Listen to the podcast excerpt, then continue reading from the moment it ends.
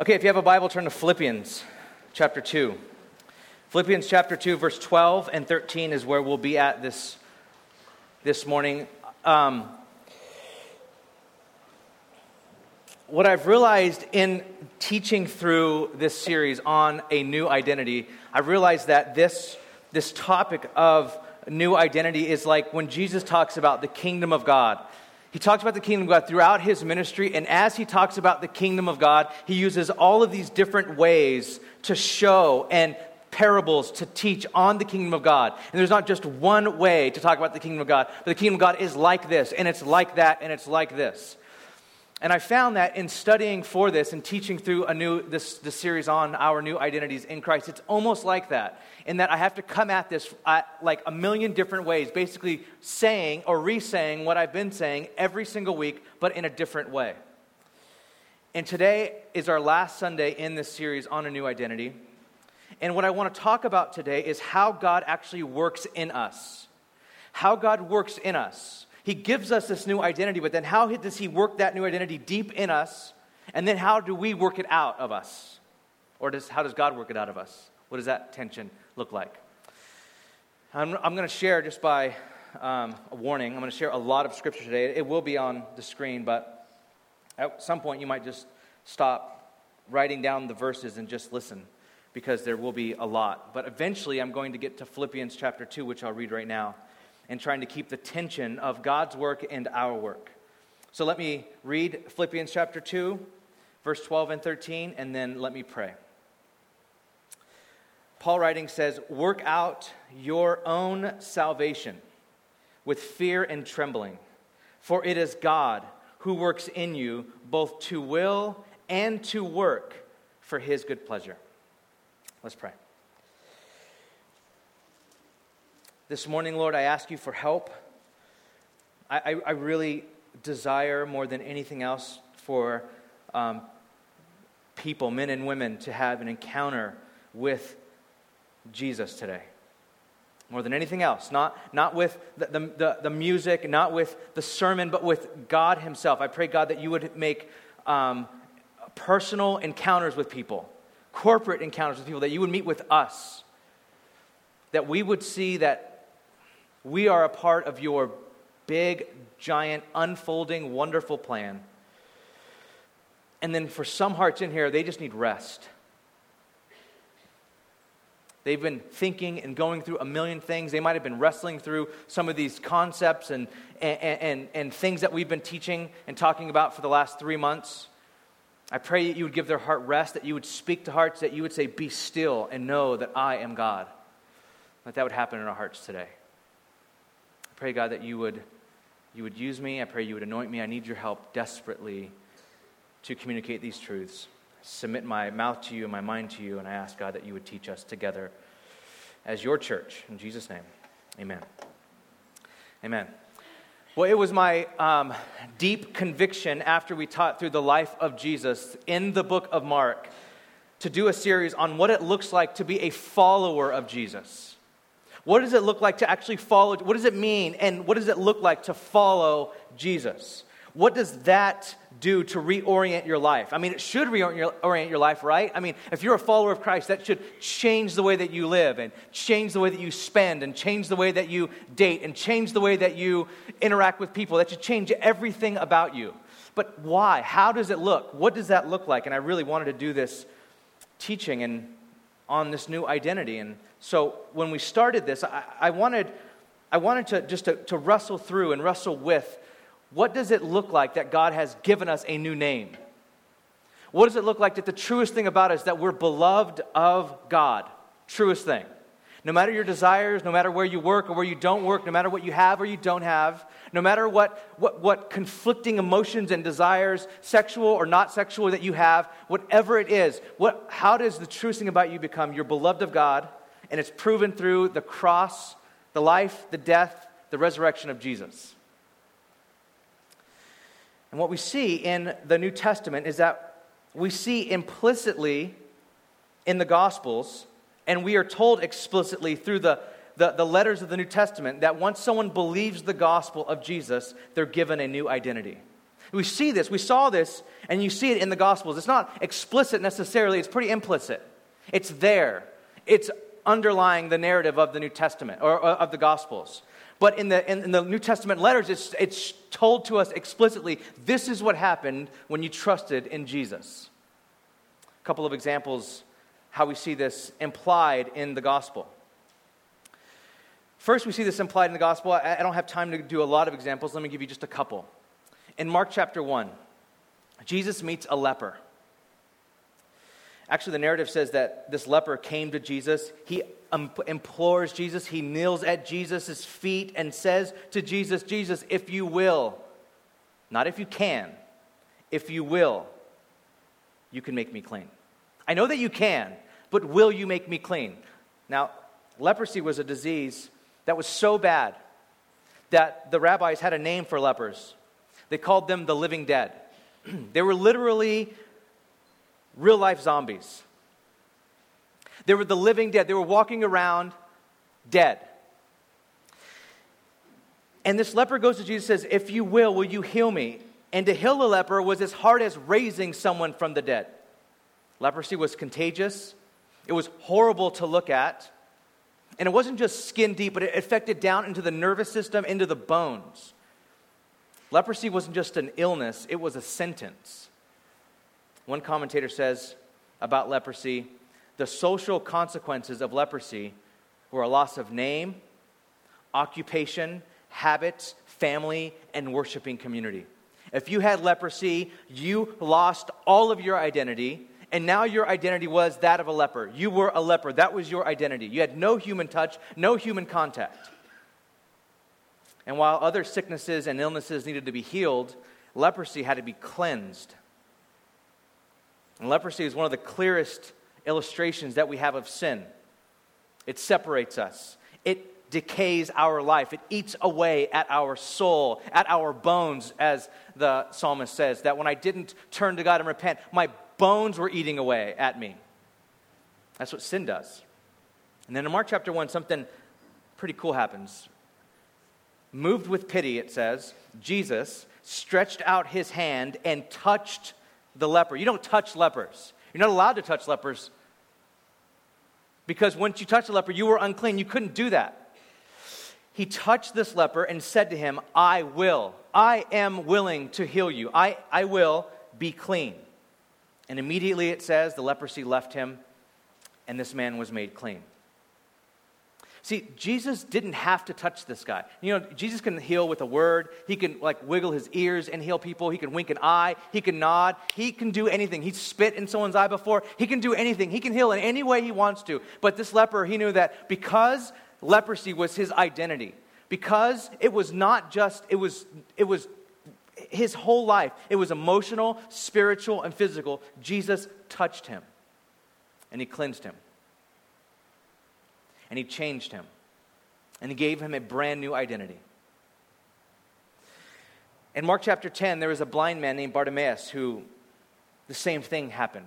Blind, begging.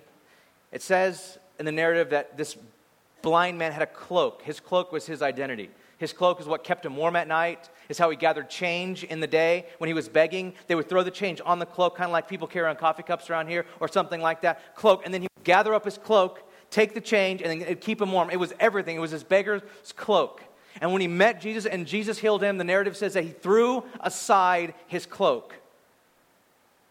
I am no longer blind Bartimaeus anymore. Actually, he was the only person to be healed who was actually given a name in Mark's narrative. He's not blind Bartimaeus anymore. That's not who I am anymore. And now he follows Jesus on the way.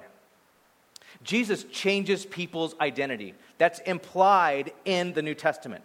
Things that once defined people, that once kept people from spiritual life of Israel or social life or experiencing the way of God or the way that God made the world. Jesus restores their capacities and he brings them near to see, to feel, to know. Jesus heals people. He sets people free. And what's implied is that he gives you a new self. He gives you a new identity. Okay, that's implied. But then this is made explicit in the New Testament writings. As the writings go on, the gospel writers, Paul and Peter, they make this explicit. They make this explicit, for example, 2 Corinthians 5:17. If anyone is in Christ, he is a new creation.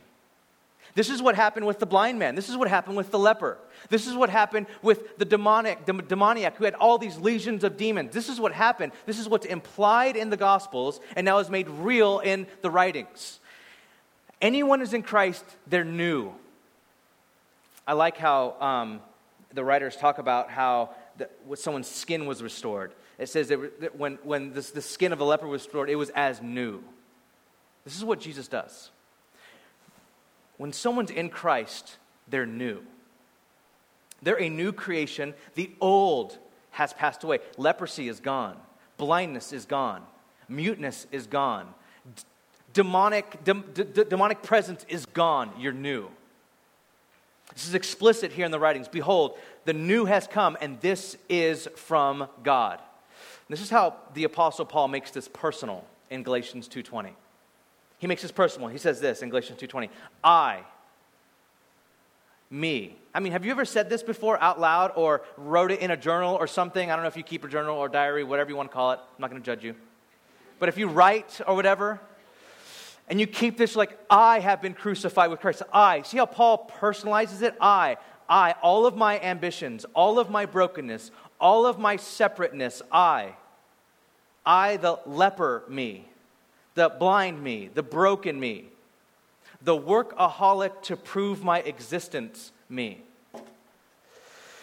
the please love me and tell me I'm beautiful because I need to hear that I matter me, the I don't need anyone or anything because whatever I need I can self-generate or work hard enough to get myself me. I have been crucified with Christ, and it is no longer I who live, but Christ who lives in me. And the life that I now live in the flesh, which means the life that gets dressed in the morning, that goes to work, that has friends and relationship, that life I live by faith in the Son of God, who loved me and gave himself for me. I have been crucified. The old is gone. The new has come. I've put on this new self, this new identity, this new person. And the life that gets up in the morning and drinks coffee and takes a shower and goes to work and has friends and stuff and experiences failures and successes, that life I now live by faith in the Son of God who loved me and gave himself for me. See, the personalization of this means that Christ has taken our brokenness. He's taken our separation, our self-righteousness, and now we assume his perfect life, his wholeness, and this is a great mystery. This is the great mystery of the gospel. How does this work, though? We actually see how it works in the story of the leper. How does God assume our old self and give us a new self? How does that even work? How is that even possible? We're showing the possibility of this in the story of the leper. Here's how it happened with our leper in Mark chapter 1. See, it's always been that uncleanness contaminates what is clean, always. So if somebody who's unclean touches someone who's clean, the unclean person doesn't become clean. Actually, the clean person becomes unclean.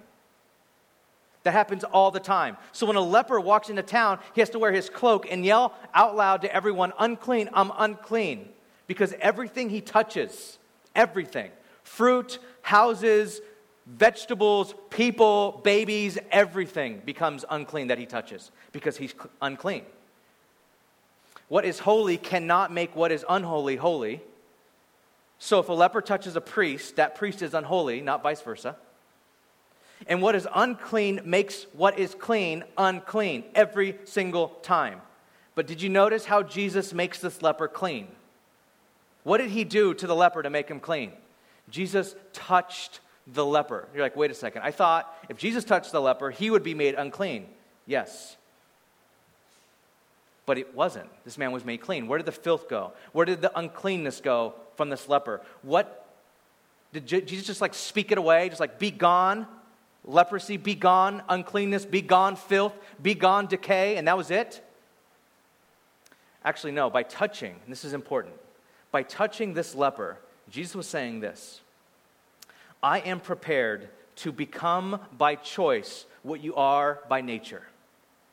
I am willing to become a man under judgment of the law, under the sentence of death, unclean and broken for you in order to share with you what I have.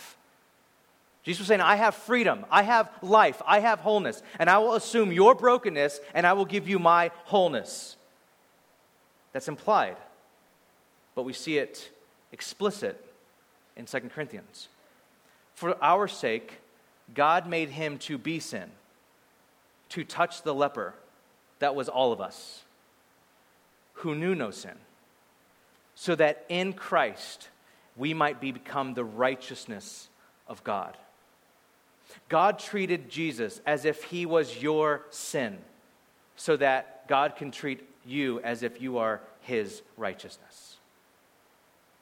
God treats you and he sees you once you believe in the forgiveness and the sacrifice of Jesus as if you lived a perfect life given to you. The legal word there is imputed to you. You who have done things that you're ashamed of, and who still do things worthy of the wrath of God, you are Christ's righteousness. So when God sees you, he sees Christ's perfect record. So this new life in Christ, this new identity that Christ gives to us, is implied in the Gospels and is explained in the New Testament letters. That's point one. The second thing that I want to point out this morning, in our last time together in this series, the second thing that I want to wrestle with through this with you is, how does this new identity that's given to us, placed in us by faith, work its way out of us by faith? Okay, so if I'm given a new identity, if God changes the core of who I am, if he takes on my leprosy, my blindness, my brokenness, my separateness, my sin, if he takes on my sin but he gives me his righteousness, how does that work its way out? Because I look in the mirror and I don't see that much righteousness. I look at my heart, I see a lot of filth. I see all of these things still. How does God actually change me outwardly? How does that happen? How does God work into you this new identity, and how do you work that out? How does someone go from being a murderer and militant persecutor of the early church to forgiven and renewed by Jesus, and then one of the greatest leaders in church history and a completely devoted follower of Jesus? If you didn't know, I'm talking about Paul, an early follower of Christ. How does someone go from being a denier of Christ, ashamed and abandoning Jesus, to redeemed and a bold proclaimer of the gospel, and who was, as tradition goes, crucified upside down because of his faith in Jesus? If you didn't know, I'm talking about Peter, who followed Jesus in his earthly ministry. How does this happen? How do you go from you, the broken you, the I'm opposed to God you, to being the you that God has remade? How does a change like that happen? This is how scriptures say this change happens. Philippians 2, this is what we read earlier. It says, to work out your own salvation. To work it out. Leave this up for a while on the screen. To work out your own salvation with fear and trembling. To work it out, for it is God who works it in. Work it out, for it is God who works it in you, both to will and to work according to his good pleasure. Let's try to talk about what this means for a second.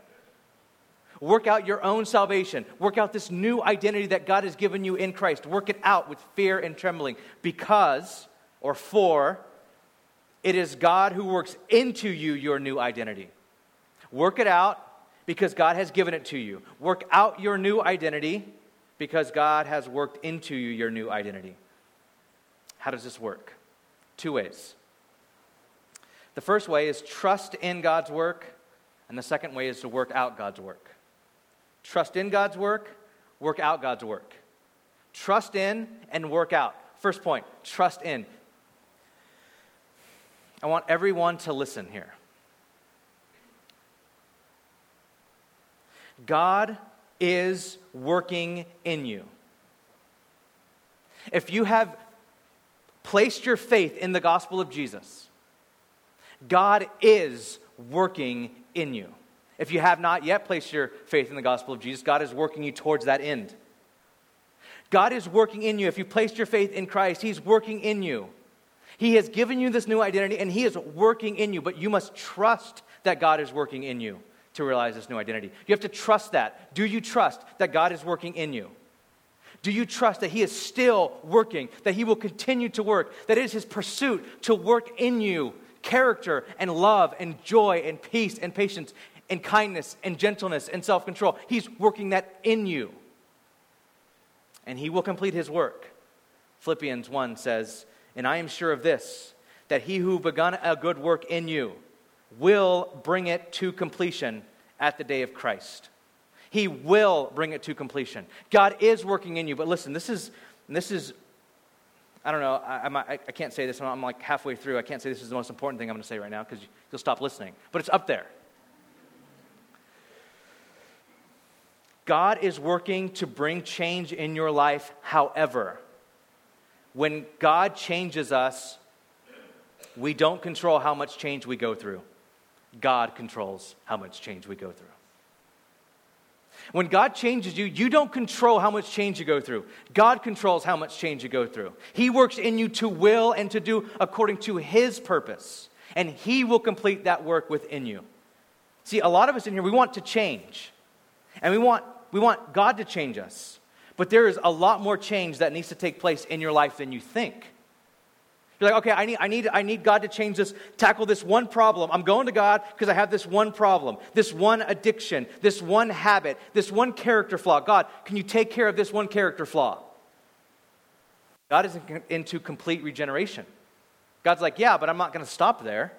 What, do you expect me just to tackle that one thing and stop? No, I don't do that. I'm into complete regeneration, complete transformation. He's into completion. He's like, I'm going to complete the work I began in you. See, we think, okay, I just need to get over this relationship.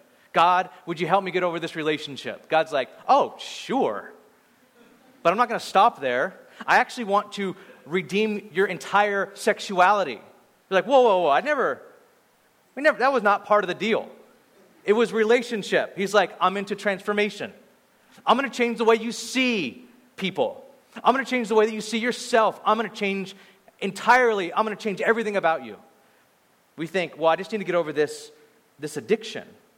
But God is in a complete reorientation of the way you treat every substance and every activity to where He becomes your ultimate pleasure and delight. You don't just switch habits. God's not into that. God's like, no, I'm going to reorient your entire life now so that I'm your only source of joy, because I'm the only one that can really bring you joy. I'm your only source of pleasure. I'm the only thing that can control you and not kill you. Everything else will control you. Your job will control you, but it will crush you. Alcohol will control you, but it will crush you.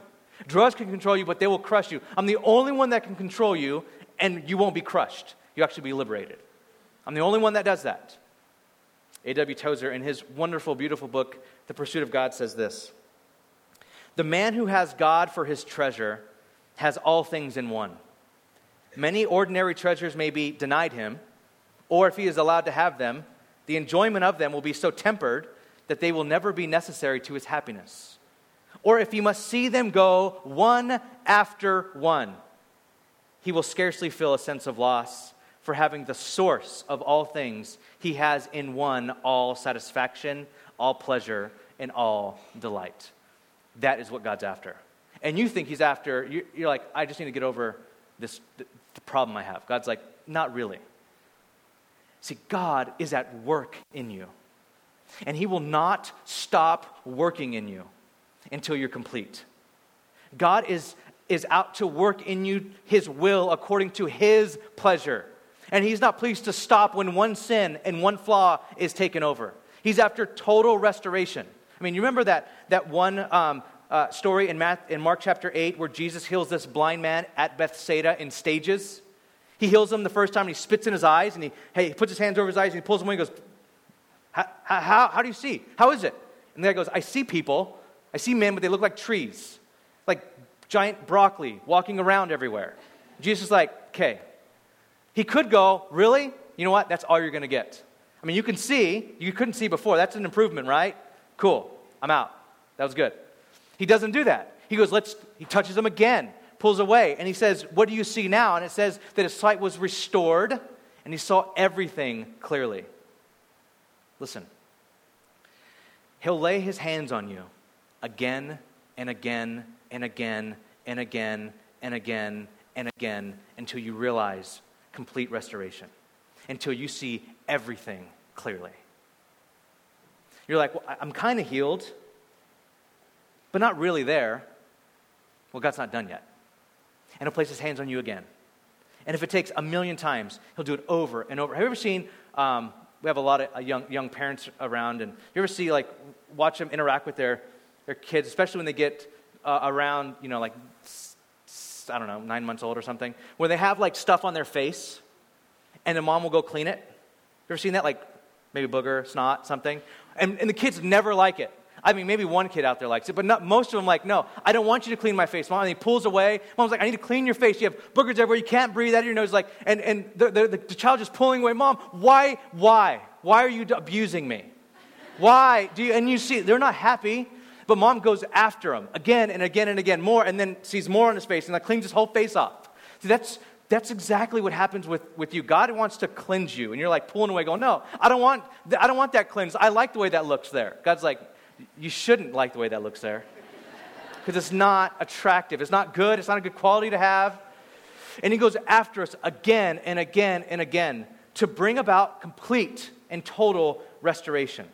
And we have to trust that work in us. We have to trust that God is at work in us. You have to trust that even trials, even suffering that you go through, God is working His will into your life. I mean, think about that. The trials and the suffering you go through, and let's face it, we all go through trials and suffering, is oftentimes God working in you. But you must get something straight. God's work in our lives is never punitive. It's always redemptive. God's work in our lives is never punitive. It's always redemptive. God doesn't punish us for our sins. He doesn't punish us in wrath. You know why? Because there's no wrath left. Jesus has absorbed all the wrath of God for us who believe, every single ounce. So this means you can stop asking yourself or asking God, whatever, if there's some reason why God's punishing you when you miss Muni. Have you ever thought that? It's like, why, God? Why do you hate me?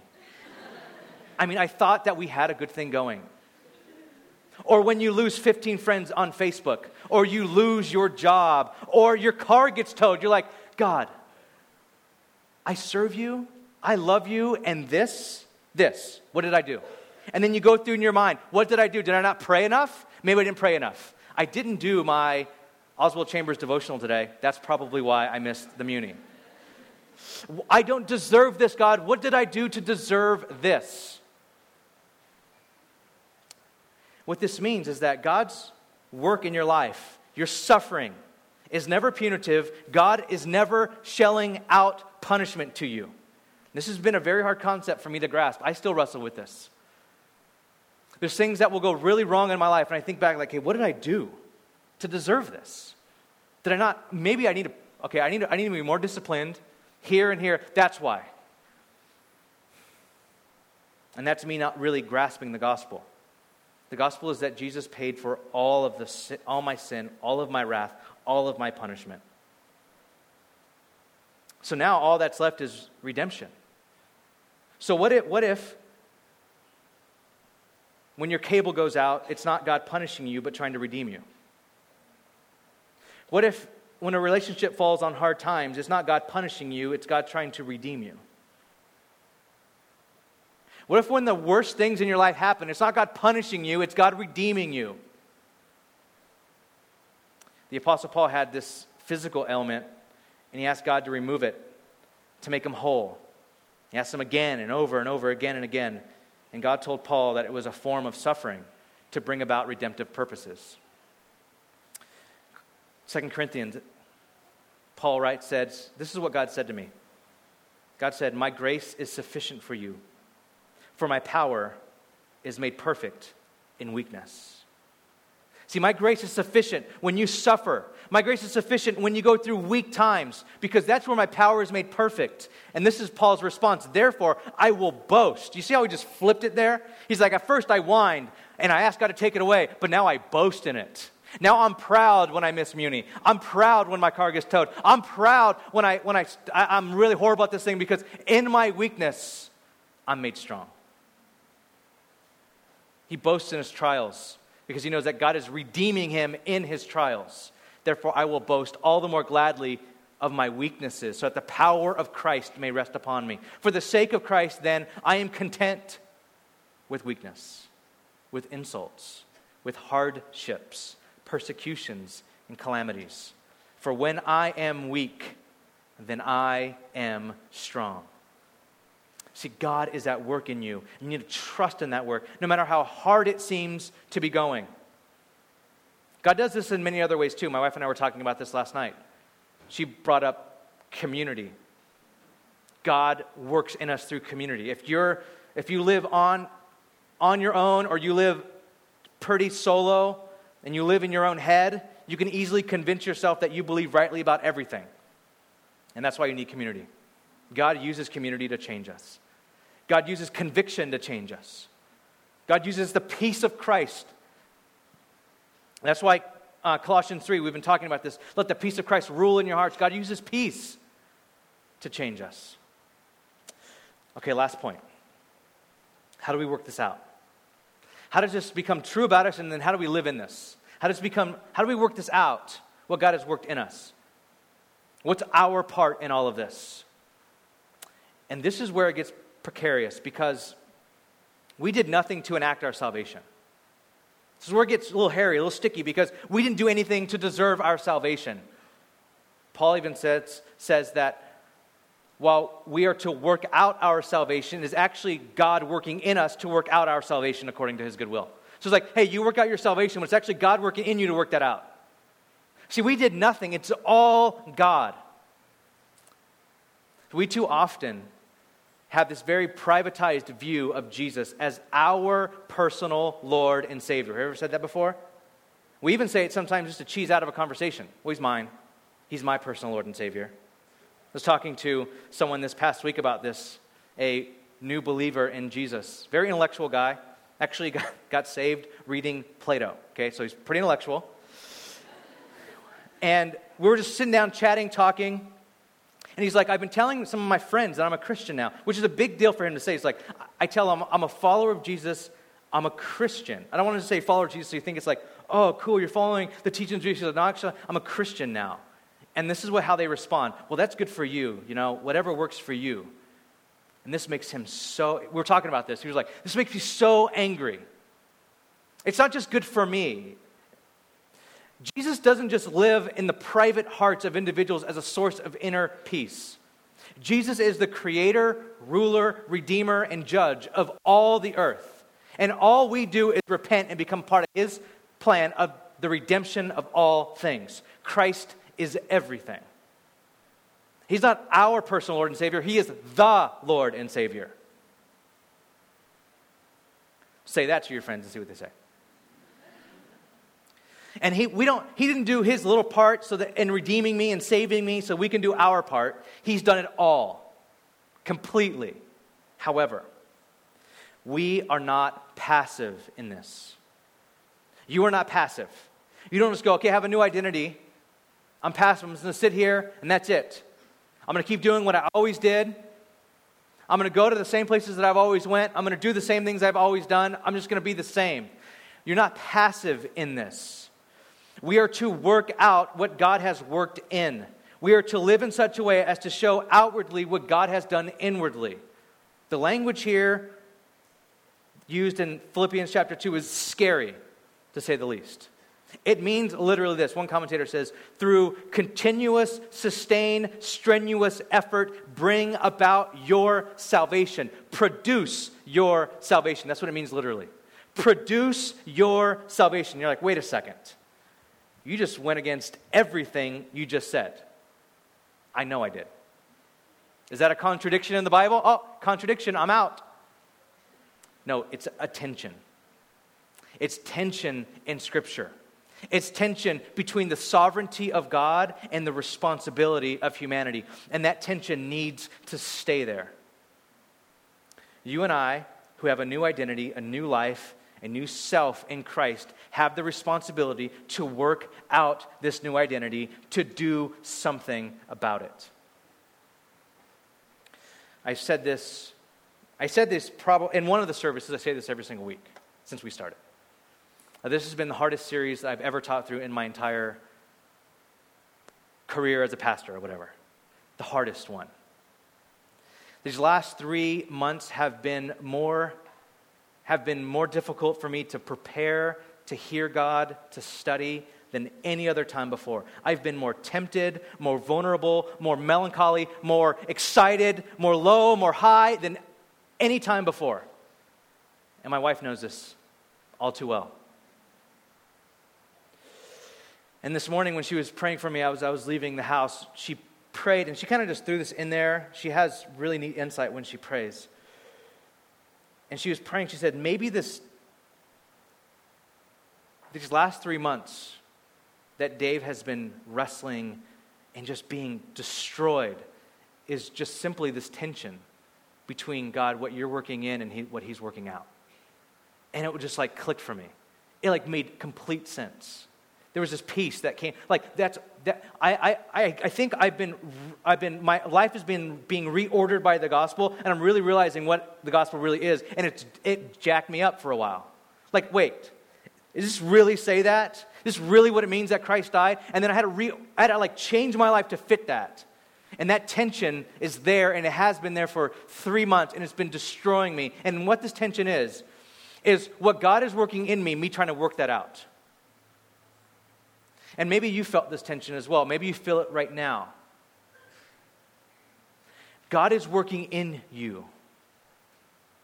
And you are responsible to work that out. But as you work it out, know that it's actually God working through you working that out. You're not alone. God works in you to do. If you're not doing, you're saying no to God's work. God works in you to do. So if you're not doing, you're saying, God, I don't want you to work in my life. Does that make sense? But the tension remains there because in your doing, it is actually God doing in you and through you. It's a beautiful tension. At the heart of it is fear and trembling. Work out your own salvation with fear and trembling. However, the ground for fear and trembling here is not threat. God is not like, okay, work out your salvation with fear and trembling, or else I will destroy you, or else you will be damned. That's not the ground for fear here. The ground for fear and trembling is not threat, but promise.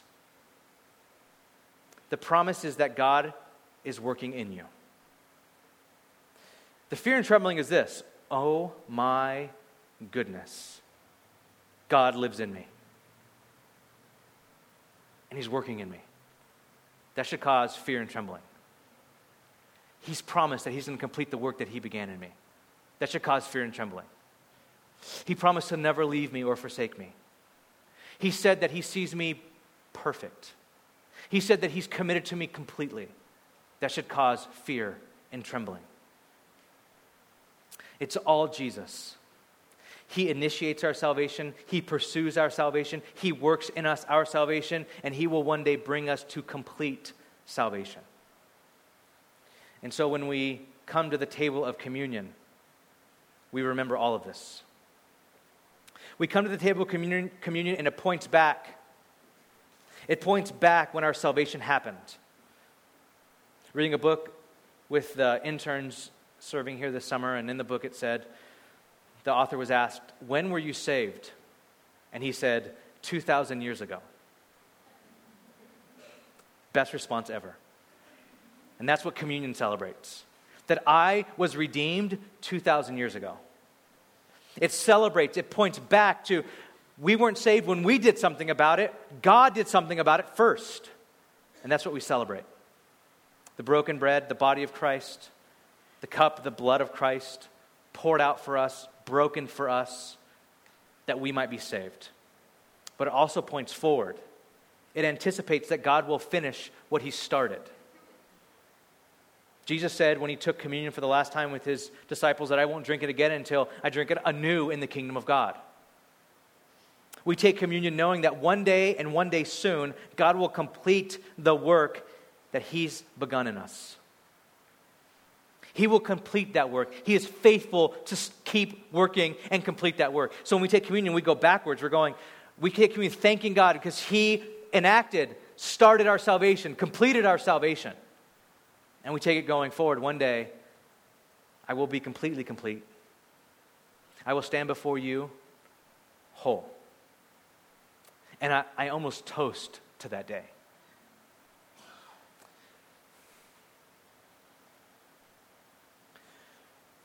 I want to spend some time reflecting on this, worshiping Jesus. And as we do, as you come and approach the table of communion, I want you to approach it like this. With fear and trembling. Not in fear and trembling because of threat, but because of promise. That Christ is working in you.